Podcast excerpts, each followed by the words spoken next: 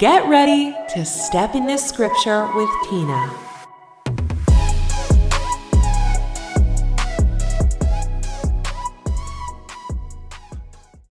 Hey everyone, my name is Tina Wilson. I'm a pastor's wife and a mom of seven. And alongside my husband Matt, who I'm so excited you're going to get to meet today, I've committed my life to serving King Jesus as a church planter, a Bible teacher, an author, and an advocate for all in family ministry. I'm absolutely passionate about making Christ and his church famous, and I want to welcome you to Step into Scripture with Tina. The purpose of this podcast is basically to point people toward King Jesus. And we are starting down that path by establishing a firm foundation, specifically through trying to teach our viewers and listeners about the importance of committing yourself to reading the entire Word of God all the way through. Now, the way we're approaching that here in season one is I spent some time polling a large group of women, about 800 women from our church, and I asked them this question what objections have you heard or even used, believed in your own heart about why you really don't need to or don't have to read the entire Bible all the way through? What is stopping a Christ follower from making that commitment? And taking those objections, we are using scripture to dispel them here in season one of this podcast.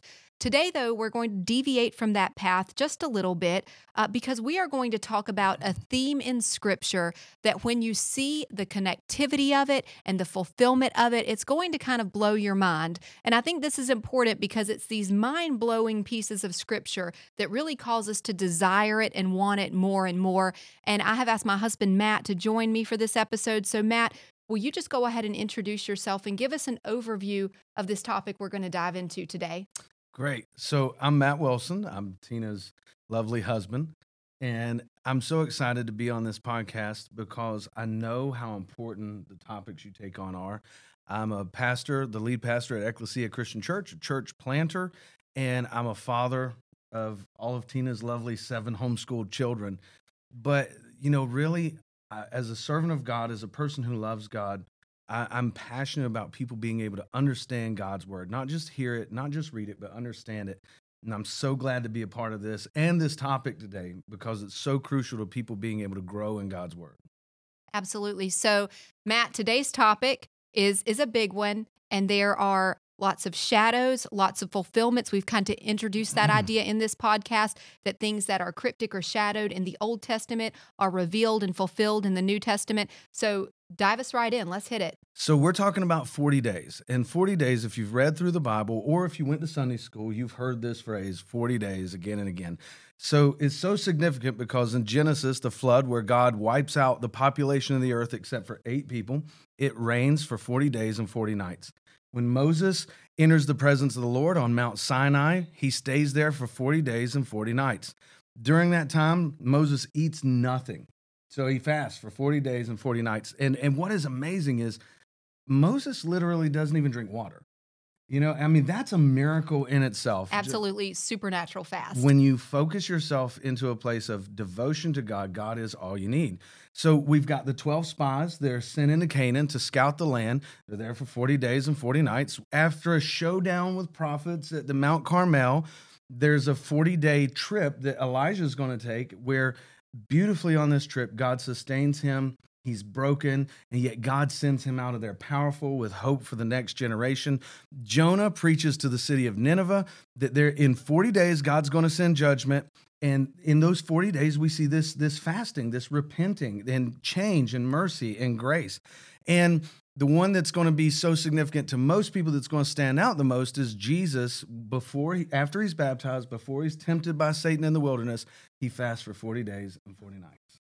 And so, as we get through that, we're going to focus on this final 40 day period that's so significant to us as the church. And that's the time from Jesus' resurrection to Jesus' ascension, where he shows himself to over 500 people and he teaches his disciples and prepares them for the coming church. Awesome.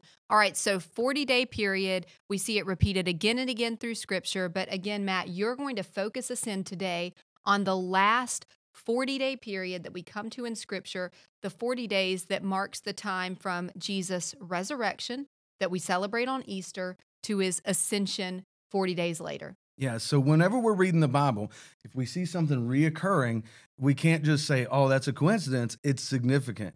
And so this time period of Jesus, it's it's not new. It's something that's going to fulfill something. Every time we see it in the New Testament, we're fulfilling something from the Old. So to understand the significance of this, we need to go back to the book of Exodus. So 1500 years before the advent of Christ, this is a pretty familiar story to everybody. We've got God's delivering Israel and and they're in slavery in Egypt and he's going to bring them out. They've lived there for like 450 years close to. And in this period, God institutes this sacrificial system not that it's new, but he, he he's going to define it and lay it out. And in this deliverance, they have to take this sacrificial lamb and they have to put the blood on the doorpost of all their houses. They have to eat of the Passover feast, and the Passover is going to be the angel of death passing over their house so that their firstborn children aren't killed by the angel of death. And they have to eat the lamb in haste and they have to be ready to go because God's going to deliver them. At midnight, the firstborn of all of all of Egypt is going to die. Anyone who doesn't have the blood of the lamb covering their doorpost, their firstborn will die. And God gives them plenty of warning, plenty of heads up. Yeah. But in this, they go out to celebrate a festival to the Lord. So Exodus 12, 14. This is a lasting ordinance that they're going to have. And God is establishing this, and Jesus is going to institute this again on the on the week of his death, the night of his betrayal in the Lord's Supper. So he's he takes away everything in the Passover feast, the salt, the bitter herbs. He takes away all the things that are reminding us of our transgressions, and he leaves only in this the new wine that is the picture of the blood of the Lamb, and the bread that is without sin, that's pierced and broken for us, which is his body that he's going to institute for us. So in this, we've got this beautiful picture of Jesus fulfilling the Passover Yeah. feast and turning into the Lord's Supper, which as often as we gather together in his name, we partake of this to remember the celebration of him loving us enough to die for us. So 1 Corinthians does a wonderful job of being able to lay that out. Paul tells us in 1 Corinthians 11. But I, I want us to kind of look at what happens after Jesus gives this Passover feast to his disciples and as he fulfills it to be his body and blood. He teaches them about his sacrifice. He lets them know he's going to be broken. His body's going his blood's going to be poured out. He's going to be crucified on the cross. And even to the point to where he stands before Pilate and others, um, so many fulfillments start taking place. The time Jesus is to be the time he's he's betrayed, the time that he's going to be tried, Yeah. the time he's going to be killed. But even up to this point during the trial, he stands trial before Pilate, and there's these there are these customs of the Passover that have to take place. For example, we're going to forgive, we're going to release a prisoner, we're going Yeah. to to redeem someone who is lost. And Jesus in this place, Pilate asks them, he says, Hey, it's the time of Passover. I'm going to release to you Jesus, who's who's the king of the Jews, or I'm going to release Barabbas, who's a murderer. And the people choose redemption for a murderer over the blemishless Son of God. And although there's a cruelty in this, a selfishness to this, it perfectly depicts the love of God in our cruelty, in our selfishness, that he would still allow his son to take the place of a murderer, Absolutely. no matter how broken we've been. Absolutely. And so, in this, the timing of Jesus' death, the, the way it takes place, the trial of Jesus' death, even while he's on the cross, prophecy is being fulfilled. So, in John 19 29, we've got a jar of wine vinegar was there. So, they soaked a sponge in it and put the sponge on a stalk of hyssop plant and lifted it to Jesus' lips. So, Jesus is dehydrated. He's mm-hmm. thirsty. He cries out. And as they do this, we miss that in Exodus 12 22, Moses was commanded and commanded the Israelites to take a bunch of hyssop, dip it in the blood basin, and put some of the blood on the top and both sides of the doorframe so that none of the people wouldn't be covered by the blood. And when the angel of death came through, he would pass over Yes. and they would survive for them and their children. And what's so beautiful in this is this is the picture of Jesus as they're lifting this hyssop up to him. They're literally touching the bloody lips of the lamb wow. and the blood of the lamb is covering the people that are crucifying him. Yes. And the angel of death, I mean, he could have called 10,000 angels, justice, damnation could have come, but he he sends grace on them and says, "Father, forgive them, they don't know what they're doing." Yeah. Another beautiful piece is the lamb, this blemishless lamb that is supposed to be the sacrificing atonement. They couldn't break any of its bones. And so we look at Jesus, although he was beaten, although he was persecuted, although all these assaults, ripping his beard out, all of these things, nailing him to the cross, although all them happened, none of his bones would be broken. Wow. Yeah. And so we have Exodus 12 46 that says, Do not break any of the bones. And then if we turn to John 19, verse 31, says, Now it was the day of preparation, and the next day was to be a special Sabbath. Because the Jewish leaders did not want the bodies left on the crosses during the Sabbath, because the Jewish leaders thought we, we have to keep the Sabbath holy, and even looking on these things Mm. will defile us. Yeah. So they asked Pilate to have the legs broken and the bodies taken down. The soldiers therefore came and broke the legs of the first man who had been crucified with Jesus. And then what's amazing is he's between these two. Yeah. So they go to the other man Yeah. and then they break his legs. But when they come to Jesus, so they have to pass Jesus to go break the other man's legs. yeah. But when they come to him, he's already dead. And so to guarantee he's dead, they could have just broken his legs anyways. Right. But to guarantee he's dead, they take a spear and they pierce his side. And what is amazing is blood and water come out. Yeah. Now, I, I've got to take a second here Okay. because there's a part of me that just, this geeks me out, okay? Blood and water mix. When I was a kid, I didn't understand that. Throughout time, we've we've learned more. Um, science has advanced, but we've learned, you know, when when our blood, it, the Bible says, has life in it. Okay, so if you've ever driven down the road, uh, like in our community, you've got people that they've got plasma for they're buying your plasma. Right. Yeah. So the most valuable part of your blood is plasma, and, and it's it's over ninety five percent water. Wow. And so when you die, when you're alive, your blood and plasma are kept together by pumping through your body. The plasma is what heals you. The plasma is what restores you. The blood clots, but the plasma carries nutrients through your body. But when you die, plasma and, and the blood cannot stick together, so they separate. Wow. So look at this picture of the water washing, the thing that restores us, the thing that heals us, the cleansing power. And so as Jesus is bleeding out of his side, so many beautiful things are taking place.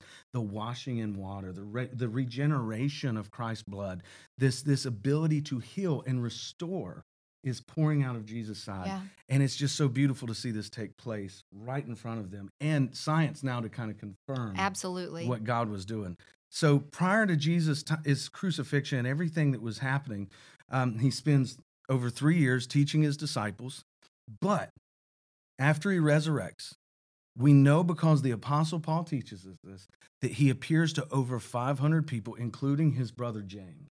So we've got people on the road to Emmaus. We've got Mary. We've got some of some of the disciples meeting him in the upper room, and then finally joined by Thomas. He, we see him come to them while they're out fishing and feed them. And, and, and the Bible doesn't really clarify a lot of what he says. There's not a lot of detail there. But we do see this teaching that comes about where Jesus says, at the end of these 40 days, he gives us the Great Commission. Mhm. We know that he tells us that we're going to advance from Jerusalem to the ends of the earth, Yeah. and that these disciples are going to have to spend time waiting on the Holy Spirit to come. So, what is, what is filled in this 40 days is preparation yes. preparation for the church to be launched and become the bride of Christ that heals the world. All right, so let's pause right there for a minute because I know uh, we've got several more fulfillments out in front of us uh, as we look from Exodus, where you started us, to Acts, where we're pausing right now. But I want to take a few minutes before we move into the final fulfillment that we're going to get to and just talk about this 40 day period. So, Jesus has has fulfilled so much that we saw opened in the book of Exodus in the deliverance of the Israelites out of Egypt in this Passover this very first Passover that took place. And then he dies and he resurrects on the third day and we enter this 40 day period from resurrection day which we celebrate today as Easter to ascension day. And there's not a whole lot in scripture about this time considering that the crucifixion and resurrection is the focal point, the most important event in all of human history. Well, there's not a lot of information between God's judgment in the flood and and when they True. come out of the flood. Just like there's we have the judgment of sin on Christ and then we have the resurrection of Christ and then we have the departure of Christ. Yes. So so God does a good job of filling those pieces in later. Yes. So let's talk about what we do have. So you've already mentioned several of these. We have this account of at Jesus' resurrection, he frightens the guards. He appears to the women and to the disciples. He walks and talks on the road to Emmaus. Um, he catches fish. He cooks breakfast. That's one of my favorites as he restores Peter. He issues the Great Commission, which we talk about constantly here at our church at Ecclesia.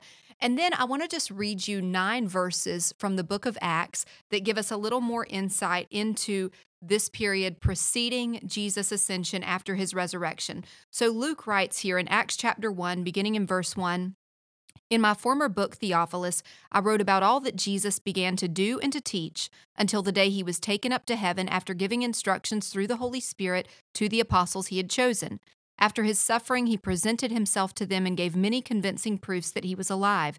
He appeared to them over a period of 40 days and spoke about the kingdom of God.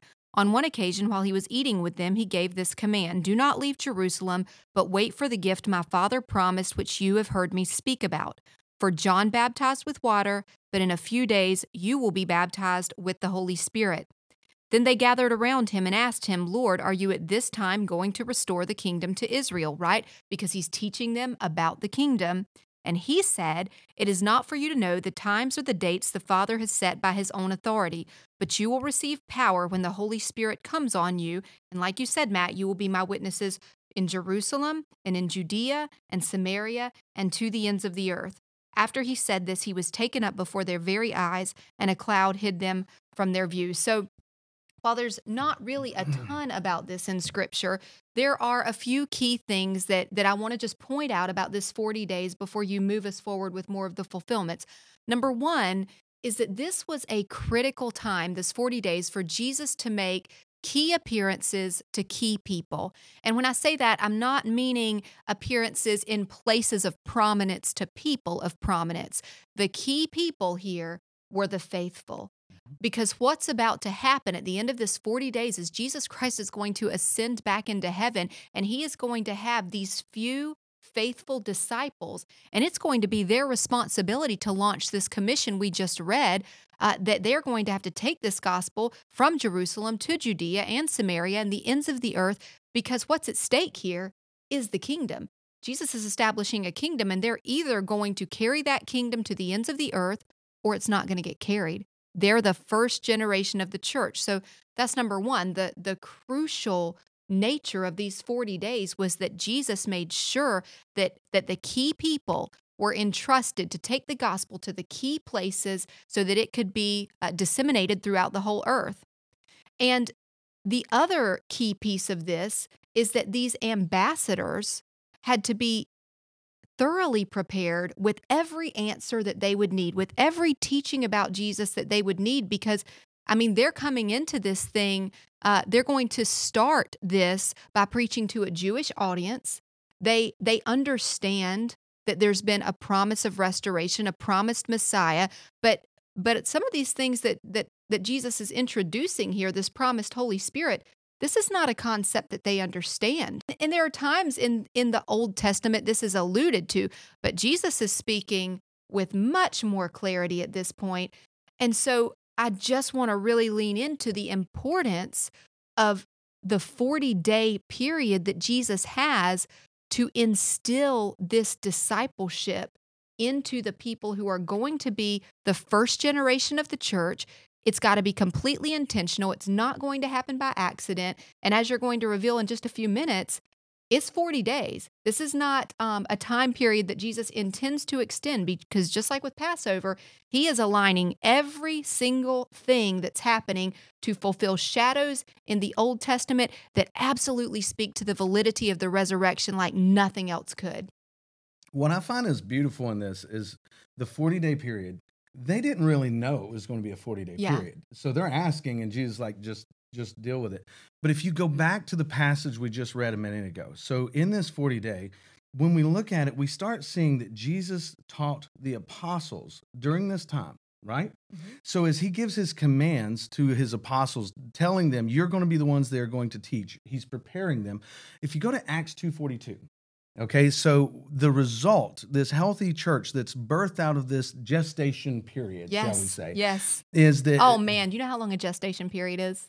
How long? 40 weeks. I'll check it out. So we got that 40 again. Um, so, but with with with the Holy Spirit moving, what takes 40 weeks may take 40 days. But look at Acts 2:42. This formula for a successful church. They devoted themselves to the apostles' teaching. Yeah. So Jesus takes 40 weeks teaching those who are going to be the sowers. 40 days. 40 days. Jesus takes, I'm thinking about gestation now, um, but Jesus sows into those who are going to plant, reap, and harvest. Yeah. Right. And so in this, we we come to this point of what is our job as the church. Uh, so many times churches just get to a point where we want the Pentecost. We want the day of Pentecost, 3,000 people coming to Christ. We want Samaria, an entire village coming to Christ. We want those, those few instances in the Bible where the gospel has already been sown and it's already been worked to show up and just reach thousands with Yep. just preaching a sermon, right? But the thing of it is, there has to be a planting and there has to be a tending season Yeah. before you can reap the harvest. And so, this 40 days, Jesus is planting and tending in his disciples. They show up and preach the gospel and reap a harvest out of the areas Jesus has already worked. Yeah. These massive growths are coming out of where Jesus has already ministered. Samaria, look at John chapter 4. And so, but once they get outside of the radius of Jesus' ministry, so from Jerusalem to Judea, going to Samaria and beyond, Yeah. this discipleship is key. Yeah. And it goes from thousands of people in a day to house to house. Right. And so discipleship becomes key. And so for us as a church, we want to devote ourselves to spending 40 days being able to plant, hmm nurture, and then harvest as it's ready. Right. And so the 40 days with Jesus is this we take 40 days, and it doesn't matter if you've been a Christian for 40 years or if you're just now starting to ask questions.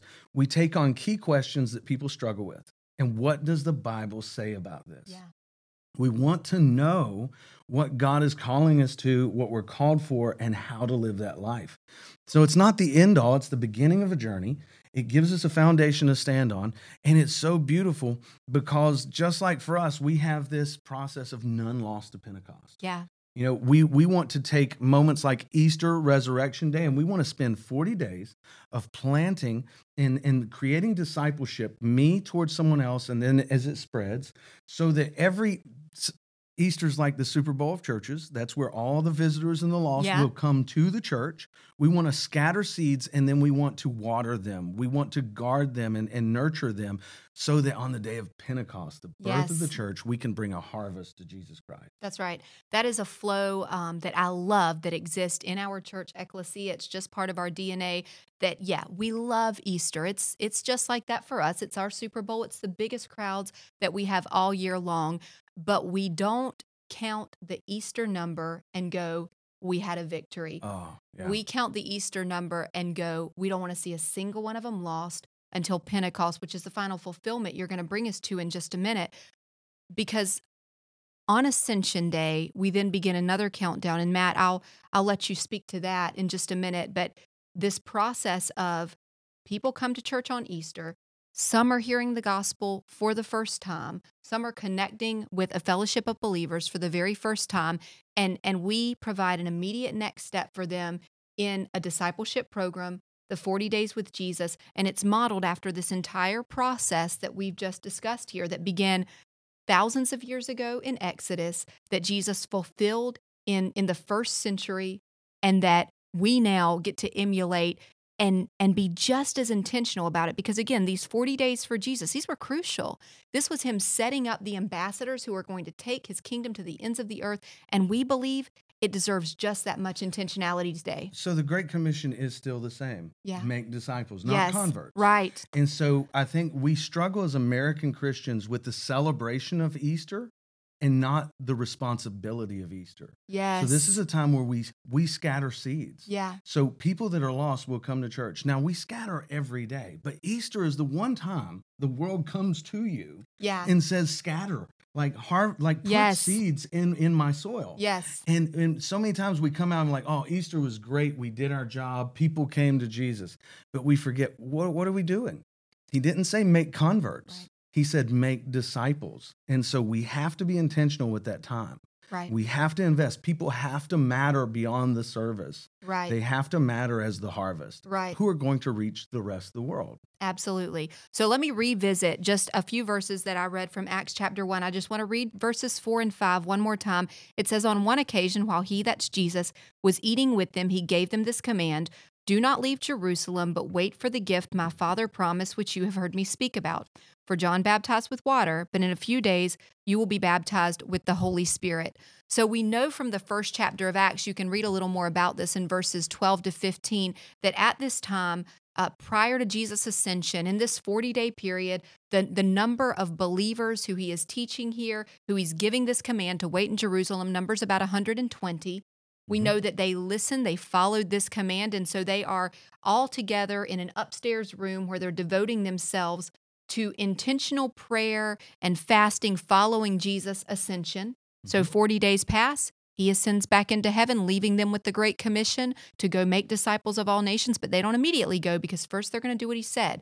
They're going to wait in Jerusalem for the gift that he has heard him speak them speak about, the gift of the Holy Spirit, again, which would have been a concealed, mysterious concept to them. And then Matt, take us into the final fulfillment here. 10 days they're waiting, just like he said, and what happens next? So I was, I, I was, I was kind of sitting here thinking people are going to be like, wait a minute, there's 50 days. It's Pentecost. So 40 days, we call that gestation period. Yeah. Right. And then there's that 10 days to where it's preparation. Right. And so as we're looking at that, this is a, this is a period. Jesus goes to heaven, and they go to Jerusalem, and they wait. yeah. And it's the most dangerous place, the most dangerous time. Like, what in the world are they doing other than praying, preparing themselves, pouring themselves out, waiting? And so, why does why does Jesus wait this extra ten days? Well, let's go back to Egypt. And as the Israelites come out, the Israelites leave Egypt, and God descends on Mount Sinai and delivers his covenant law to Moses. So Moses, while he's away receiving the law, we already know how long he was there, but while he's receiving the law, the people do what we do. We grow restless. We get tired of waiting. We're, we're, we're instant gratification people. Yeah. You know, 40 days seems like a long time. Yeah. Like, get, can we just get some converts? Yeah. But we have to, we have to have faith and we've got to let God fully prepare what he's doing. And so they lose faith. They, they, they begin to sin and Moses comes down. And it's really one of the saddest stories is, is Moses kind of thinks maybe there's an enemy in the camp and God has to tell him, no, that's not the sound of war. That's the sound of sin. Yeah. And they're celebrating in their sin. And so Moses is carrying the law of God. Like Yeah. they have no law. They have they're coming out of slavery. They have nothing to keep them secure to follow God.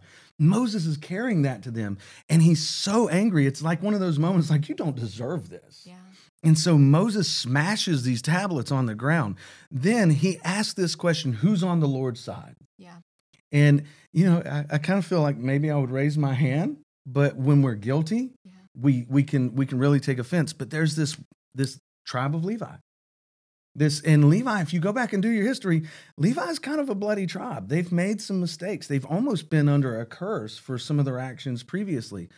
But the tribe of Levi, the descendant, the family of Aaron, the family of Moses, there's something in them that just joins Moses in this moment. And they step up and they go out and they pull their swords and they kill 3,000 people. Yeah. This is a dark time, but because of their zeal, God turns them into his priestly people. Now, all people were supposed to be priests Right. but the rest of them had sinned. Only one tribe was faithful to God and zealous. Now, I wouldn't suggest killing 3,000 people today. And it's very tragic what's happening here on multiple levels, but what's beautiful. So, the Bible, where it has tragedy, is going to redeem it. Yeah. And so, on the same day, Pentecost, God sends the Holy Spirit. The word of God is preached. The word, the law of God is scribed in our hearts. We can become a whole nation of priests again Yes. as God had intended. But think about this how many people were saved and given new life through Christ on the day of Pentecost? 3,000 people. 3,000 people believed and were baptized on Yes. that day. And so, where we have this foreshadowing of death because of rebellion, 3,000 killed. and now we've got 3,000 coming to new life, Yes. passing through death and being resurrected in Christ. Yes. That's so beautiful and it's so fulfilling. And so the Jewish festival, the Feast of Weeks, celebrates this law of Sinai, but now we have Pentecost to celebrate the giving of the Holy Spirit.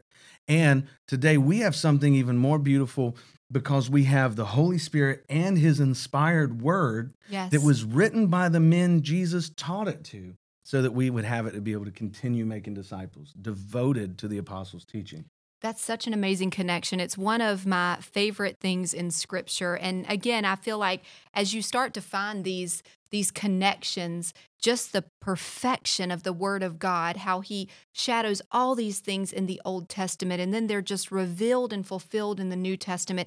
It's it's faith building for us. So I want to just point out um, a couple other similarities. Matt mentioned the 3,000 killed and then the 3,000 raised to new life in repentance and baptism. That is beautiful. I'll read you also Exodus chapter 19, verses 16 to 18. And this is this account when Moses was there at Sinai. It says, On the morning of the third day, there was thunder and lightning with a thick cloud over the mountain and a very loud trumpet blast. Everyone in the camp trembled. Then Moses led the people out of the camp to meet with God, and they stood at the foot of the mountain. Mount Sinai was covered with smoke because the Lord descended on it in fire, and smoke billowed up from it like smoke from a furnace, and the whole mountain trembled violently. Now, listen to this account of the day of Pentecost. Acts chapter 2, beginning in verse 1. When the day of Pentecost came, they were all together in one place. Suddenly, a sound like the blowing of a violent wind came from heaven and filled the whole house where they were sitting. They saw what seemed to be tongues of fire that separated and came to rest on each of them. And on this same day, as the people are wondering what is going on, Peter begins to preach the gospel and he says, What you're seeing right now is a fulfillment of what was spoken by the prophet Joel. And he quotes him, I will show signs and wonders in heaven above and in the earth below, blood and fire and billows of smoke. This exact same picture that was caused to inspire fear and reverence for God in the Old Testament is now inspiring people to be reconciled to God and filled with the Spirit of God in this outpouring of the Holy Spirit that happens after 40 days of Jesus resurrection and discipleship, and then 10 days following his resurrection. Yeah, so, ascension. Yes. So there's there's there's one more time. So if we were to look at the Bible and we were to say, okay, this is a coincidence. Like that's a lot of coincidence to look from the Exodus to the day of Pentecost, right? But there's a beautiful fulfillment that God had planned long ago. So let's look. We come off the ark after the flood. So 40 days and 40 nights of rain, and then Right. how long we were on the ark, and then this new community. And then the commission's always been the same go multiply, Right. subdue the Subdue earth, go earth. multiply. When they come off the ark, the same thing. But then man rebels again, and he instead of multiplying and subduing the earth, he builds a, a powerful city and this this pyramid or this tower to heaven, and it's called Babel. Right. And it's called Babel because God divides them to scatter them throughout the earth and he divides their language. What do we see take place on the day of Pentecost? God brings people from every nation under the sun back together, allows through the Holy Spirit to speak their native tongues to them. Amazing. So that they can be reunited in Christ. And the Great Commission can now go out again, uniting all people in Christ to bring people to new life. Absolutely incredible. And so, so- at the end of this 40 day period on the ark, people are scattered and their language confused After the Babel. After Babel. After Babel. And then at the end of this 40 day period of discipleship, people are gathered and their language is clarified. It's amazing. So, one of the biggest conflicts of all human history of God's punishment, we now see his redemption. Yes. So, the whole world is scattered, and we feel like, did God abandon them? No, God never forgot them. And he always planned on bringing them back to Christ. And so, that's why the next part of this 50 day journey is so important. So, we've got 40 days of discipleship, but we've got this 10 days to Pentecost. Right. 10 days is so important because as a church, we are making, we are discipling and we're sowing seeds of discipleship into people, right? We're Right. leading them, we're guiding them, we're devoting to the apostles' teaching, Yes. we're devoting them to the word of God and answers, real tangible answers that people wrestle with. Yeah. And in this, we're going to spend the next 10 days after this, we're going to pray over our harvest. We're going to pray for those we've been discipling. We're going to be serving like never before, but we are praying, God, bring fruit from this. Yes. And in this, we are planning every year, and I pray so many people could do this. It's taking the day of Pentecost, the birthday of the church, and we plan our biggest baptism celebration ever to where those we've been discipling, the places we've been sowing Yeah. seeds, what we've been nurturing, we want people to come to Christ and we want them to have that reconciliation no matter who they are, no matter where they've been scattered to. We want them reconciled and we want, instead of death of sin, we want life through Christ. And so we hold an amazing baptism service.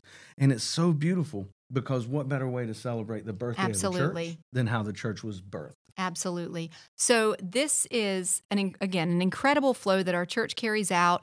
We do 40 days of discipleship following Easter, 40 days with Jesus, and then we count down 10 days to Pentecost, which is a time of prayer, of fasting, of of bringing in the harvest where we've sown for 40 days with the hopes of seeing people come to Christ on Pentecost Sunday which on your calendar is always celebrated on the 50th day after Easter and in that way we model this discipleship this sowing this harvest this reaping that we find in scripture. We want to teach discipleship all year, but we as humans need a reminder, a little revival time. Yes. To be able to say, hey, this is what we do. Let's go back and do it right. That's okay? right. We lose that track sometimes. We need to come back. So I'm glad you said that a revival time. So as as we're encouraging you through this podcast to read the whole Bible, we also want to be encouraging you to share what you're learning.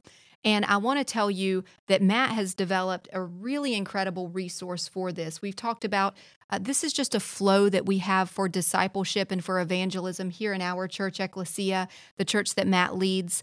And we want to make this for the first time available to churches everywhere. And so Matt, you've you've put this in book format so that anyone can get it. It's called the 40-day discipleship journey. And this is actually coming out next week. Mm-hmm. And so that's why we wanted to get this podcast out there because it's such a great opportunity to launch on Easter. Again, the Super Bowl, biggest evangelistic opportunity of the year. I promise you, if you have friends who are hesitant to attend church with you, not always open to hearing the gospel, they are most likely to listen to it, to come with you, to engage with you twice a year. Christmas and Easter. And mm-hmm. so we want to encourage you use that opportunity, leverage that, bring your friends to church, share the gospel with your friends, and then if they're ready to hear more, we want to put in your hands a resource for discipling them. Now, Matt, I think you would probably agree one of the biggest um, hindrances to people committing to discipling someone else is is they probably feel ill-equipped. What if I don't have every answer that I need, right? Right. So we forget a lot of times we don't begin winning people to Jesus in the church. It's relational. Discipleship yeah. is relational, right? So it really does start with people that we can build a relationship with and have real conversations with. So that intimidation of I don't have answers is heavy. Yeah. So we've taken the past 20 years of ministry and the the most common questions we took time to poll people like what are the questions that yes. you wrestle with and that you most struggle with what are the things that are foundational for a person beginning their walk with christ right. and that's what the 40 days is it starts with the questions and concerns i mean we go through some we start off with what is discipleship yeah. am i being called to it what is the trinity Okay. Yes. So, like culturally, people just kind of come to a place of assumptions, believing they know. Let's dig into the Word of God and say, who are the Trinity and what are their roles? Yeah. Let's talk about what happens when I've been hurt. What happens when the church has hurt me? How wow. do I stay a part of the church? Yeah. What what can I do if I've had a bad past? How do I turn that into a testimony? And what is this milk and meat thing? Right. And do I ever leave milk, or do uh, do I just become an all time carnivore? So we take these things on with biblical answers that anyone can receive. Right. And so it doesn't matter if you're day one asking questions, you can use this. If you've been a Christian for 40 years, you're probably going to get some clarity to things. But if nothing else, it helps us to be able to share the gospel in a relational manner, to be able to walk people through their questions. And so a lot of times people ask, you know, well, what do we do after this? Yeah. Well, the Word of God is our foundation. There's multiple discipleship methods and programs out there, but I would like to throw a little a little support of if you would like to continue growing in the Word of God in a good, strong foundation, seeing the revelation of where God works here and where God works here. Go back to Tina's book, and this is an amazing resource you can use again and again to continue growing. Well, thank you. I appreciate that that endorsement from you because your opinion certainly is the most important one that I would hear speaking into that. So, guys, as you commit yourselves to reading the whole Word of God, and I hope that's what you're doing, again, I'll have a tool coming out that can assist you with this on May the 19th. But we also uh, don't want you to put off taking next steps until then. We would love to see you moving forward in discipleship And we want to help you with that. We want to equip you for that. So, this book is called The 40 Day Discipleship Journey. Matthew Wilson is the author. It's going to be available after March the 6th on Amazon. I believe you've also got it coming to Kindle, and Kindle, digital format. Digital format by March 20th. Great. And I'll tell you, you will be able to go to my website, which is stepintoscripture.com. There's a link there for books, and I'll have this book linked up there where you can pick it up also. But consider taking this Easter and honoring the resurrection of our Lord in a way that maybe you never have before by finding a person or a small group of people and saying to them, hey, let's walk together in discipleship. And there, there's a beautiful way this helps pastors. Because as a pastor, one of the things I wrestle with is discipleship was always on me. Yeah. This puts it back in the hand of people, and we wanted a resource we could trust that wasn't watered down mainstream Christianity teaching, Yeah. that is directly from the Word of God. But it's something where I can do it on my own. I can do it with my family. I can do it with a group of friends, or I can do it in a larger group setting, or I can even teach this from the pulpit. And so, what's beautiful is it takes the sole responsibility and what the furthest thing from what Christ commanded us is that I make all disciples myself. Right. And it puts it back into everyone's hands that I can trust what they're leading, they're leading people in. I can trust what people are studying. And people in the church can start making disciples that make disciples. I love it. Great resource for the individual Christian, great resource for pastors that they can implement in their whole churches. So, again, we invite you all to take advantage of that resource. Check it out. You can find it at stepintoscripture.com. It'll be linked under the books tab here coming up just in the next week. So, Matt, thank you so much for joining me today. I love digging into the Bible with you. You've been the inspiration for me in my life to even start reading the Bible as a young woman, an older teen, and you've been the inspiration in my life to stay in the Bible uh, for decades now. And that's been a game changer. So thank you for mm-hmm. that. And thank you for being here with me today. You all join me back next week, and we will be jumping back into objections that you've said or maybe heard about why you don't need to read the whole Bible. You absolutely do. And we're going to prove it to you in Scripture. So we'll see you back next week.